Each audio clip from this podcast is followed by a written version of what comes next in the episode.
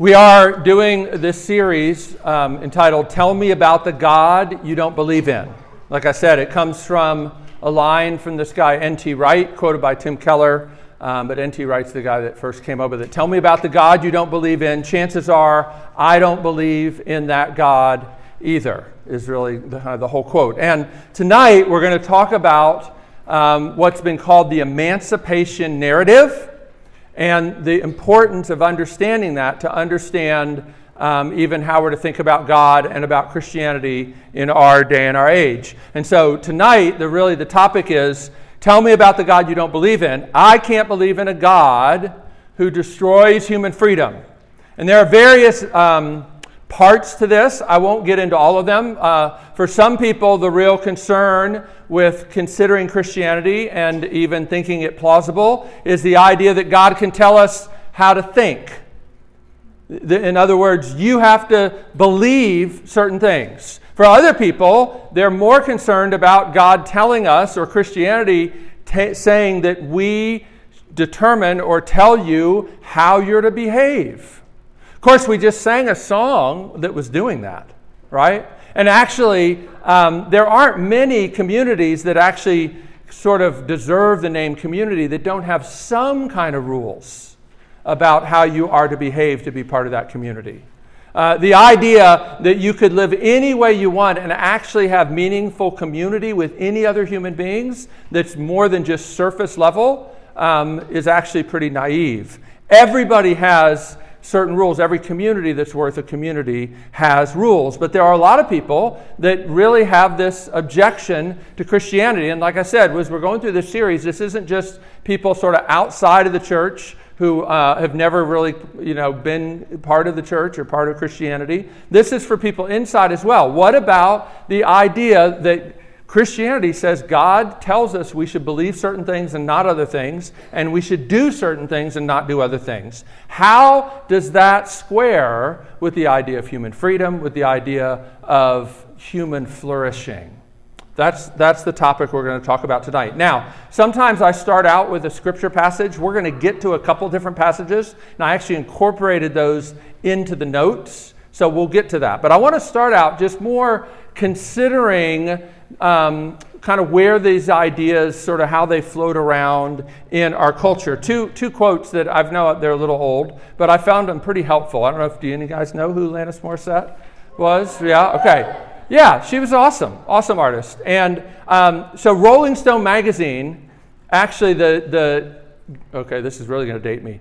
Um, the December 1999 issue was a remarkable issue because they interviewed all kinds of people about questions about the meaning of life. Fascinating. I've got both these quotes from that issue, and I, I, still find them very helpful to reflect on because I think they articulate what a lot of people, uh, maybe in this room, or maybe friends that you've talked with, or parents, or siblings, or whatnot, um, believe. Here's what Alanis Morissette I've realized that God has no preference about how we live our lives. I don't think God prefers one choice over another. He or she or it notes rather than judges. Once I realized that, it immediately made me feel more responsible for my own life. If God doesn't judge us, all of a sudden it puts the onus on us humans. We are the creative force. We're creating what our world looks like right now, and will look like down the road. Now, I, I don't want to quote somebody like this just to mock this. There's a lot in this that I would say I would commend. The idea that we should take seriously the way we think and the impact that that has on the world, not just today, but down the road. And feeling a sense of responsibility for that. But I also don't think that this is real freedom the way she might think. And we'll talk about that tonight. Then Trent Reznor. Now, he was in this band Nine Inch Nails. Now he's more known, I guess, for soundtracks, right? Because um, he's done some really amazing soundtracks. Um, again, this was back end of 1999. Um, it could have been said yesterday, though, because the issue of school shootings is still going on, of course. Uh, he said, I've always said, based on my own head, give people the benefit of the doubt. Give them credit to think for themselves. Nobody has the right to say, hey, I'm telling you what you can and cannot see because I know better than you. That's ridiculous. I feel, yeah, empower the individual. Then I turn on the news and you see some new idiot who kills kids in a church, and my argument goes out the window. It's troubling. I appreciate the frankness of that. In other words, he recognizes the tension of wanting to give people maximal freedom, and yet there are limits. And I think he's wrestling with the tension of where do you place the limits and who gets to decide? That's a legitimate question that we all have to wrestle with. But I think it gets at this issue that I want to talk about tonight. Is God a cosmic killjoy? And why do so many people believe this, both people that have been raised in Christian settings and outside, when the Bible actually speaks all over the place about freedom? So, why, why do so many people think that Christianity is not even worth considering because they could never worship or follow a God who tells them how to act and tells them what to believe? Why is that the perception that so many people inside and outside of the church have about Christianity when the Bible talks all over the place about freedom? And I have one, I have one idea. How many of you have ever heard a sermon or a message at church on the topic of Christian freedom? Yeah, I see one hand, two. This is always always the case. It's never been different as many times as I've asked this question over years. Now, this is a problem because Jesus says in John chapter 8, "You will know the truth, and it will make you free." The apostle Paul in Galatians chapter 5 summarizes the whole point of Christianity and says it this way, "It is for freedom that you have been set free." Martin Luther wrote a lot of things, some of them kind of crazy. He said some crazy things. Uh, he said some good things, and he wrote some things that were really helpful. But he said, of all the things I've written, there's only two or three things that I think should last beyond my lifetime. One of them was his little essay on the freedom of the Christian. And yet I doubt there's anybody in here who's read it. John Calvin, who's often not regarded as somebody who cared very much about freedom. I don't know what you think about Geneva and John Calvin. We could talk over coffee. I could probably fill you in on some more of the real story of that. But um, he wrote a very important chapter in his book, The Institutes of the Christian Religion, a whole chapter on Christian liberty, on freedom. As a matter of fact, the Puritans wrote more books and talked more about Christian freedom than anybody here uh, has ever really read or heard books about Christian freedom. Again, you don't think of it that way, but it was a huge deal for the Puritans. One of the reasons that they were opposed to so many things is because they said, Our conscience does not allow us to have freedom to do this. Please don't make us do things unless our conscience allows us to do them. Now, whether they were right or wrong, I just think it's fascinating. The Bible speaks so much about Christian freedom. So many Christians in previous centuries, particularly people that you don't think of as caring much about Christian freedom, talked about it, wrote about it a lot. But not in our day. James, in his letter in the New Testament, even calls the law, the law of God, the perfect law of freedom. Some translations say the perfect law that gives freedom. And yet, in our day and age, I think those things are never thought of as going together. Law does not equal freedom, it never can, never has, never will. But I want to suggest that there's a narrative that needs to be examined that drives the way we think about this, even squeezes the way we read the Bible and think about Christianity. So there's a narrative that needs to be examined. There is a biblical theme, namely Christian freedom, that needs to be recovered, and then some ideas that need to be pondered in light of that. That's what we're going to talk about tonight. So the first is what we call the emancipation narrative. This is a narrative that needs to be examined. Sometimes it's called the Exodus narrative. Maybe you're familiar, it's one of the biggest stories in the Bible, in the Old Testament, is the idea of the Exodus. God's people, Israel, were enslaved in Egypt. God raised up Moses to, to confront Pharaoh and say, What? Let my people go.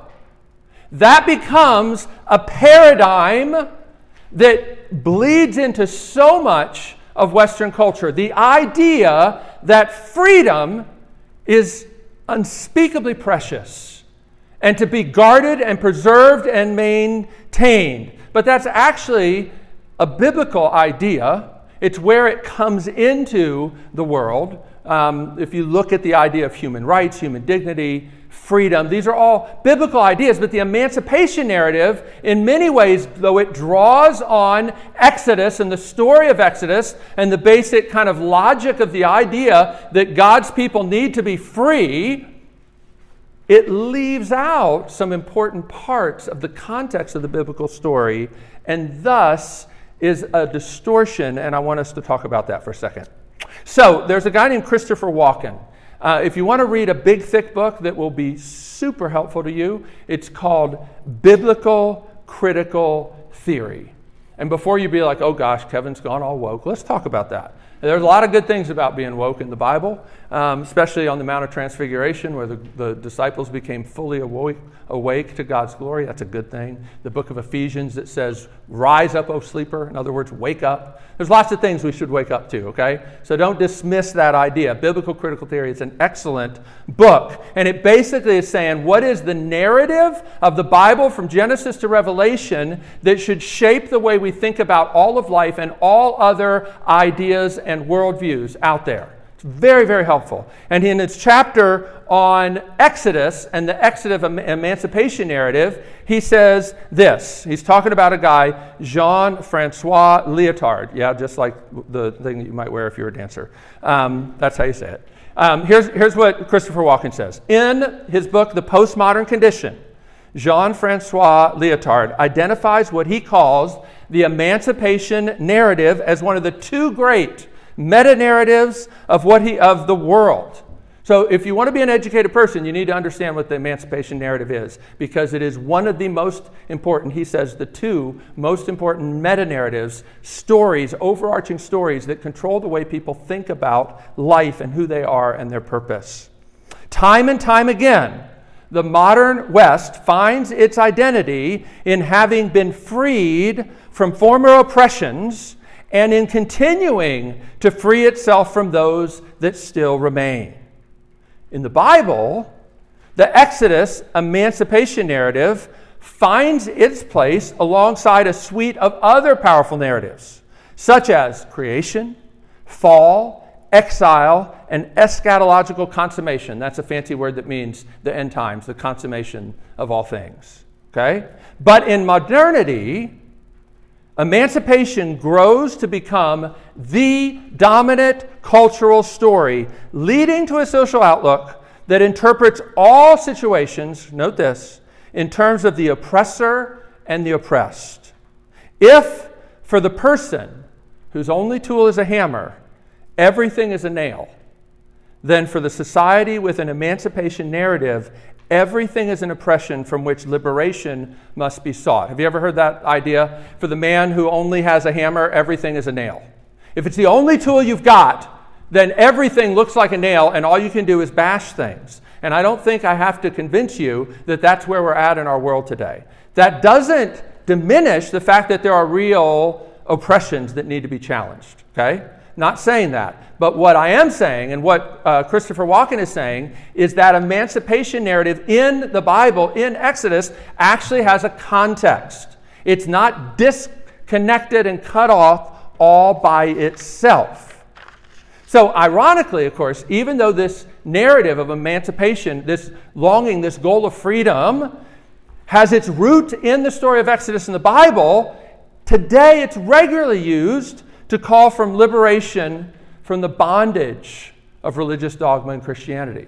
So that's the irony of the time we live in that this narrative of emancipation that actually is rooted in the Bible and the idea that God has made people for freedom is used most often today to attack Christianity as being the oppression that needs to be uh, we need to be delivered from, right? And of course, there are versions of Christianity that one needs to be liberated from. One of my favorite things Martin Luther said bad theology is a cruel taskmaster. Many people are laboring under false versions of Christianity and false ideas of God. But the Exodus narrative in the Bible, stripped of its context, leads to all kinds of problems. Let me talk about this. Now, what's interesting is I know you, you know preachers aren't supposed to talk about politics, but of course, politics in its original meaning just retarks, it's just talking about human relationships. Um, and so you got to talk about that. The Bible, it's everywhere in the Bible. This emancipation narrative affects both the political left and the political right in different ways, but they're really two sides of the same coin. If both groups think that the main problem is oppression that people need to be liberated from, the people on the right, particularly the libertarians, it's the government and taxation that's the problem. If we could just get rid of that, everything would be better. We'd be free. And our goal is to get the maximum amount of freedom that we possibly can, particularly with our money. On the left, they have a whole other list of oppressions. Most of them uh, are connected, of course, to um, socially unjust prejudices, long-standing inequalities, and oppressions. And again, some of those are very important, and Christians should be the first to say these need to be knocked down, okay? But both of these projects, even though they're anchored in this biblical Exodus narrative, ignore the other biblical themes like love for your neighbor and stewardship and responsibility. And torn out of its context, emancipation, the idea that freedom, and, and by freedom I mean autonomy, freedom to do whatever you want, whenever you want, think whatever you want, is a distortion that leads to all kinds of problems. It actually becomes what the Bible would call an idol. John Calvin is said to have um, said this phrase a half truth masquerading as the whole truth is a complete untruth. So often, half truths masquerade as the whole truth. It's one of the challenges about being a college student is that all of the various disciplines tend to think they can explain all of life in terms of their discipline, whether it's economics, political science, biology, psychology, sociology, right? Rather than seeing each of them as contributing some insight into what does it mean to be human and what our purpose is, they tend to they tend to think they can explain all of life in terms of their discipline, and that is when you lose the concept of the university. You just have a big diversity and a lot of power plays, right? Which is the world we live in. Um, so G.K. Chesterton said this. Great. Remember, I mentioned him last week. Great essayist, uh, influence on C.S. Lewis. He said if you see a fence and you don't know what it's for, you probably should try to figure out who put it up and why before you tear it down. If you see a fence and you don't know what it's there for, you should probably try to figure out why and who put it up before you tear it down. This is getting at the problem with the emancipation narrative by itself. The problem, as he explained elsewhere, is when you break the big laws, like what does it mean to be human and what are we here for, you don't get liberty. You don't even get anarchy. You actually get the little laws. Maybe some of you have grown up or been around Christians that you would say were legalistic, always worried about all these picky little rules. Have you ever wondered why in those contexts, people just seem to come up with more and more and more rules. It's because when you break the big laws, when you seek, when you quit asking, what are we here for, and you just reduce it to, can I do this and can I not do that, you end up coming up with more and more rules. Uh, you see this particularly in a lot of books on dating from Christian people, right? They, they tend to want to try to wrestle with, like, how far is too far on a date? And rarely ask the question, what is sexuality for? What does it mean to be human, right? And so they just kind of come up with all these little rules, and you're like, well, this book over here said this rule, and this book over here, and, and then we're kind of like, well, I like this one. Uh, okay, that's the way to decide. this is what happens. You don't get the little, you don't get anarchy, you don't get freedom, you get the little laws. Or maybe the way um, the Who said it is so good. Meet the new boss same as the old boss. Uh, if, you, if, you, you know, if you were alive when the communist revolution would have happened, right? Hoping for freedom for the poor and the oppressed. Have you been to Russia? I've been to Russia. I was over in Russia when the Berlin Wall came down playing Christian music. That's a story I can tell you another day. But let me tell you, let me tell you, the ruling class just switched. But the, the poor were still the poor. The ruling class just switched. And it's always like that. When you break the big laws, you tend to get the little laws. And that brings us to the biblical idea of freedom, the biblical central theme. So here's the problem. So many people, when you talk to them about Christian freedom, particularly if they're parents or youth pastors, they get real nervous. And I understand, because I've got three, uh, well, two teenagers still, um, one who's not a teenager anymore, but I understand, all right? Um, but the problem with many people and how they look at the issue of freedom is that they think about freedom in a way that isn't derived from the Bible as much as it's derived from the emancipation narrative, and then we try to sort of put a little Christian frosting on it, right? We spend so much energy focused on what we need to be free from, that we rarely consider what we are set free for. The biblical idea of freedom is always about what have you been set free for. So go back to the Exodus narrative itself. In the book of Exodus, in the Bible, Moses does not merely say to Pharaoh, Let my people go. Do you know what he says? Anybody? He says, Let my people go so that they may worship me. See, the emancipation narrative is not a means to an end, or sorry, not a means in itself, an end in itself. It is a means to the end of being able to worship God. Because even though they were enslaved, God had never changed his purpose for mankind and for his people, which was to enjoy him and to worship him in freedom. He is the God who created us to marry himself to us. This is the verse we used last week, Isaiah 54 5. The Lord our God, your maker, is your husband. He's not just the one who makes you and says, You better live like this. He's the one who says, I made you this way. I made you this way. I'm going to tell you because I'm a gracious and kind God what I made you for. And at the heart of it, it's this I made you so that I could marry myself to you. Right? So in the Exodus narrative, it's not just about let my people go, it's let my people go so that they might worship me. And that's a huge difference. The Exodus narrative, whether it's in the Bible or whether it's in the culture, stripped of the purpose for which God wanted his people to be free, misses the point completely. This is why, for instance, I'm opposed to putting the Ten Commandments in public places on courtroom walls. And you might say, Really? And you're a Christian? Yes, here's my qualification unless you include the preface. Because the Ten Commandments are never to be understood apart from the preface. If you strip them from the preface, you miss the point. What is the preface? I am the Lord your God who brought you out of slavery. If you don't start the Ten Commandments that way, you'll completely miss the point. What is the point? The point is, I am the Lord who brought you out of slavery. Now, here are the conditions under which freedom will flourish. Live this way. Be a community where people's possessions are honored, where the truth matters. Be a community where the true God is worshiped rather than idols. They are the 10 conditions for community. You know, in the Hebrew Bible, they're not called the 10 commandments, they're simply called the 10 words. And they're the 10 words to help us stay free. God didn't say, I'm going to bring you out of slavery, out of Egypt, so that I can put you back into slavery with these commandments. And yet, for so many people, judging at least by the way they experience their faith, that's kind of what they seem to think Christianity is about and they're not sure they really want to be a part of that. And I understand it. I wouldn't want to be a part of that either.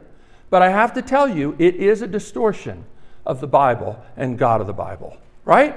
So that's what I say. So if if we strip the the, uh, the Exodus narrative from its context, it's no wonder then that people can't make sense of why God would give a law. right? Because, like, and, and there are some people, actually, you know, there's a, a kind of a theology called dispensationalism. And old dispensationalism said that Israel, when God said, okay, here's the law, they should have said, no, we like to, the conditions under Abraham where we just had to trust by faith. We don't want the law. They, they literally teach that you shouldn't have, that Israel should have rejected the law. Well, that's a, a real distortion, but th- for lots of reasons. But th- I do understand why people can't seem to make sense of why God would set them free only to put them back in bondage. The point is, the law, as James says, is the perfect law of freedom. And it's because we tend to think of freedom from rather than freedom for that we get this wrong all the time. Listen, if you were out fishing on a riverbank, like somebody might be able to do on our camping trip, um, and, and a fish literally jumps out of the water and starts flopping around saying, Freedom, freedom, I'm free. Right? It's not going to be flopping around for long. Freedom is not just freedom from your conditions, no matter how oppressive you might think they be, it's always got to be connected to what you were made for. Biblical freedom is always about embracing what it means to be truly human and can never be understood separated from understanding the purpose for which God made us. It's like the Barbie movie. Yes, it is. Because one of the most profound things about that movie is true freedom is not just found by leaving what you might see as stifling and oppressive. Freedom from, without freedom to embrace a noble purpose, leaves us stuck and only the voice of the Creator can rescue us. How? By speaking graciously to us about what we were made for. I hope you caught that if you saw that movie. And if you didn't see the movie, you should go see it. Right? And here's the point origin stories, the origin story for Barbie was very important. Origin stories are very important for humans. I know they're important for Marvel characters too, but they're very important for humans. And what is the origin story of humans. And more importantly, how do you know what it is? Somebody has to tell you. Somebody has to tell you. That requires the voice of the Creator speaking to us about why we were made and how we are to live rather than leaving us groping in the dark. Our origin story is that we are freed slaves who've been brought into God's own family. And that is why the psalmist loves God's law. Did ever strike you as strange? We read a little bit of Psalm 19. Psalm 19 is the longest psalm in the Bible, which means it's the longest praise song. I'm not sure Israel ever sang the whole thing at one sitting. We don't have any evidence that they actually did, okay? It's really long. And it's really, it's really carefully um, prepared and arranged. It's actually an acrostic. It takes the Hebrew alphabet and does it, right? It's very it's a very remarkable piece of composition, and it's all about God's law. You know what's fascinating? I talk to Christians sometimes who are like, oh, you Presbyterians, you don't really believe in the Holy Spirit and know about the Holy Spirit. And, and I, sometimes I'll ask, well, what do you think that we're missing? And they'll say, well, you don't believe that, you know, and they'll tell me all these things. Say, have you read Psalm 19 lately? 119 lately? And they'll say, well, no. Uh, and that's not, you know, no, nobody reads Psalm 19. It's really long. 119 is really long. But if you read it, and you take note. It's amazing. Almost everything that modern Christians tell me the Spirit does, the law of God is said to do in Psalm 119. It brings joy, it gives life, it gives light, it gives guidance. All the things that people are like, I've got to have the Spirit, and if I don't have the Spirit, I can't have. I'm not downplaying the Spirit by any means, but I'm saying the law of God is way more important than we realize. And what's, I think, so hard for us to even uh, embrace or even resonate with is the effusive, gushing love that the psalmist has for the law of God. And that's because we think of freedom as primarily being about what we've been set free from. And we think all law is inherently oppressive and limiting. But what God says is, no. Do you understand what a big deal it is that God says, this is actually what I made you for? So you don't have to just grope in the dark like all the other pagan peoples, wondering what would set off the gods and make them want to squish us like a bug, and what would actually please them and make rain come down. Most of the ancient texts we have of all the ancient texts in the world are obsessed with trying to figure out the will of the gods and kinds of techniques to figure it out. Way too many Christians spend too much time trying to figure out little techniques to figure out the will of God because the great contrast with the God of the Bible is He freely tells us what we're made for. He doesn't hide it from us, He speaks and graciously says, This is what I made you for. And yet we think of the law as inherently oppressive. We don't get it because we don't understand freedom. We don't understand freedom. And I think so many Christians have unfortunately missed this vital theme.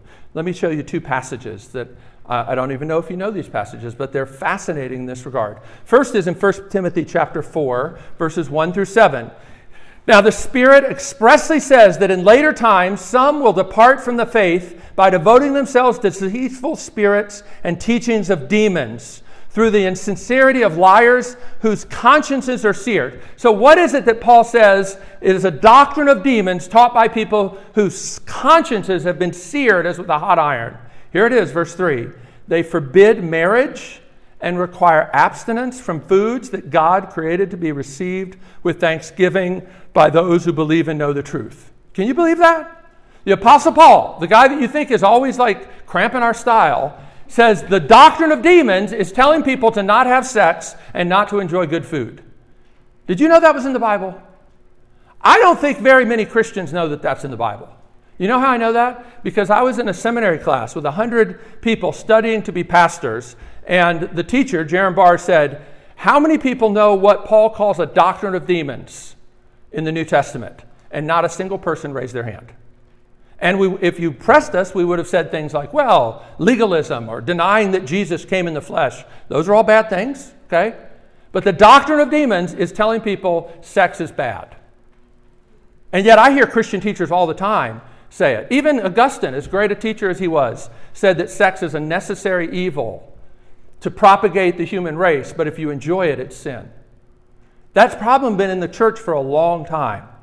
A lot of Christians basically have this impression that the more holy you are, the more miserable you'll be. And no wonder people think that God is a cosmic killjoy. Did you ever wonder, like, how crazy is it Jesus described the kingdom of God to the greatest party you've ever experienced? Because I don't know many Christians that if you actually get them to be honest would say, yes, ever since I've been a Christian, life is like the greatest party you know why I think we are so far from that image?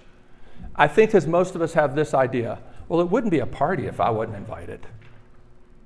We don't appreciate what a big deal it is that we've been invited to the party. If we understood that, it would change a lot.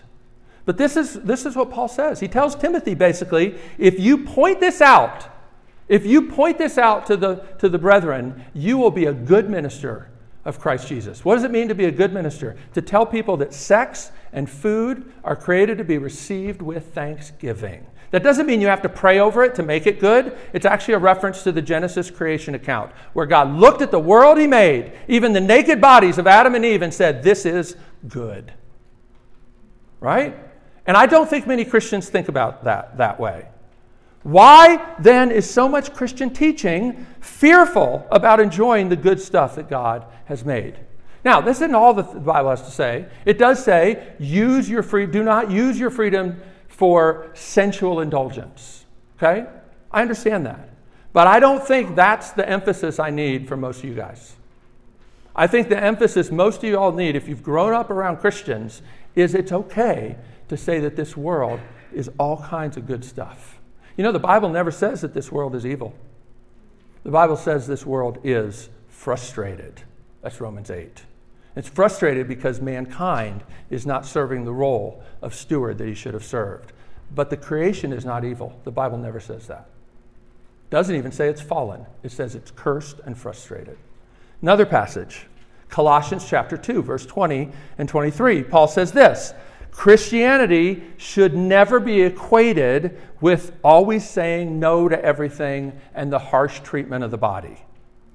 Paul says this If with Christ you died to the elemental spirits of the world, why then, as if you were still alive to the world, do you submit to its regulations? Do not handle, do not taste, do not touch referring to things that all perish as they are used, according to human precepts and teachings. Listen to this, verse 23. These things do not taste, do not touch, do not handle. They all have an appearance of wisdom in promoting self made religion and asceticism and severity to the body, but they are of no value in stopping the indulgence of the flesh. Actually, the Greek could be translated, they not lack any value, but they actually are worse than useless. They make it actually worse. And if you go look at Romans chapter 7 and chapter 8, Paul says that if the law hadn't said, do not covet, I never would have known what coveting was. That the law, the commandment, actually, sin in me took that opportunity to make me be, buck up and basically see, like, hey, who are you to tell me what I can long for and what I can't long for? Do not covet. Come on, God. Right? So that is fascinating. So many, so many people think that Christianity is about saying no to everything. This is why C.S. Lewis argued perhaps our desires are not too weak, sorry, not too strong, they're too weak. Do you ever think about that? Well, last, last couple points here. The emancipation narrative, stripped of its context and what the Bible says we're set free for, leads to distortions that affects more of us than you probably realize. If we buy into the myth that life is found solely in being free from, then we will come to see that to be free in that way, freedom as autonomy, is to be alienated from each other. To the degree that you feel like you need to be free to do what you want whenever you want, to that degree you will be isolated. And it's no wonder that loneliness is an epidemic. I had um, a couple that I married years and years and years ago who were having some struggles in their young marriage, and Wendy and I met with them.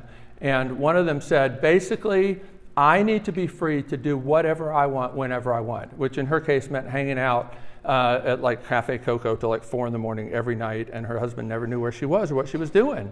And I was like, okay, if that's your basic non negotiable, this marriage isn't going to last. To the degree that you feel like you have to have absolute freedom to do whatever you want when you want, to that degree you can't be dependent upon. And to that degree, you will never have the kind of relationships you want. And that's the problem with the world today. We pursue autonomy as the highest goal. I want to be free of everything I possibly can. And yet, we also long for community. And you can't pursue both of them together because they work at cross purposes. And not only that, autonomy works at cross purposes with what God made you for. Autonomy is a false gospel because God offers up something else, something surprising. He invites us to love. And here's the thing about love love always constrains us. Whether it's love of guitar playing, right? whether it's love of another person. Let me, th- let me just say this about guitar playing. What in the world am I talking about? If you love to play the guitar, but you never practice, the things that you can do and the freedom you will enjoy on your instrument will never be all they could be. It's simple as that. If you don't limit some of your freedom to focus on things that are more important to you, you will miss out on some of the freedom and enjoyment that you could have. This is just basic. It's built into the way the universe works because we're finite beings. And love always constrains us. Rather than this false gospel of absolute autonomy, free to do whatever you want whenever you want, God says, No, come, die, and follow me. Right? And it's so paradoxical. But the reason, the reason that God is not a cosmic killjoy is because he loves us. And he says, Why in the world would you want to do all these other things? As Augustine said, our hearts are restless until they find rest in him. Thinking of freedom in terms merely of what you can and cannot do is to miss the point. It will distort your view of God, and it will lead to what the Bible calls a form of godliness without the power, because there's no love at the heart of it. Right? And what you think about God has everything to do with how you live. I'm going to close with this quote, one of my favorite quotes from this old uh, Baptist preacher, Charles Spurgeon. Who is the God you don't believe in? Maybe he's not the actual God of the Bible. Listen to what Spurgeon said. When I regarded God as a tyrant, I thought my sin a trifle. But when I knew him to be my Father, Then I mourned that I could ever have kicked against him. When I thought God was hard, I found it easy to sin. But when I found God so kind, so good, so overflowing with compassion, I smote upon my breast to think that I could ever have rebelled against one who loved me so and sought my good. Why don't I believe in the God uh, who tells us, don't do this, don't do that? Because the God I know is the God who loves us with an everlasting love, who sent his Son to die on the cross for us. That constrains us. It constrains me. I hope it constrains you. And it's why we gather and we sing hymns of praise to God, to be reminded of who he is and what he's done. And so we're going to close with another hymn. Come on up.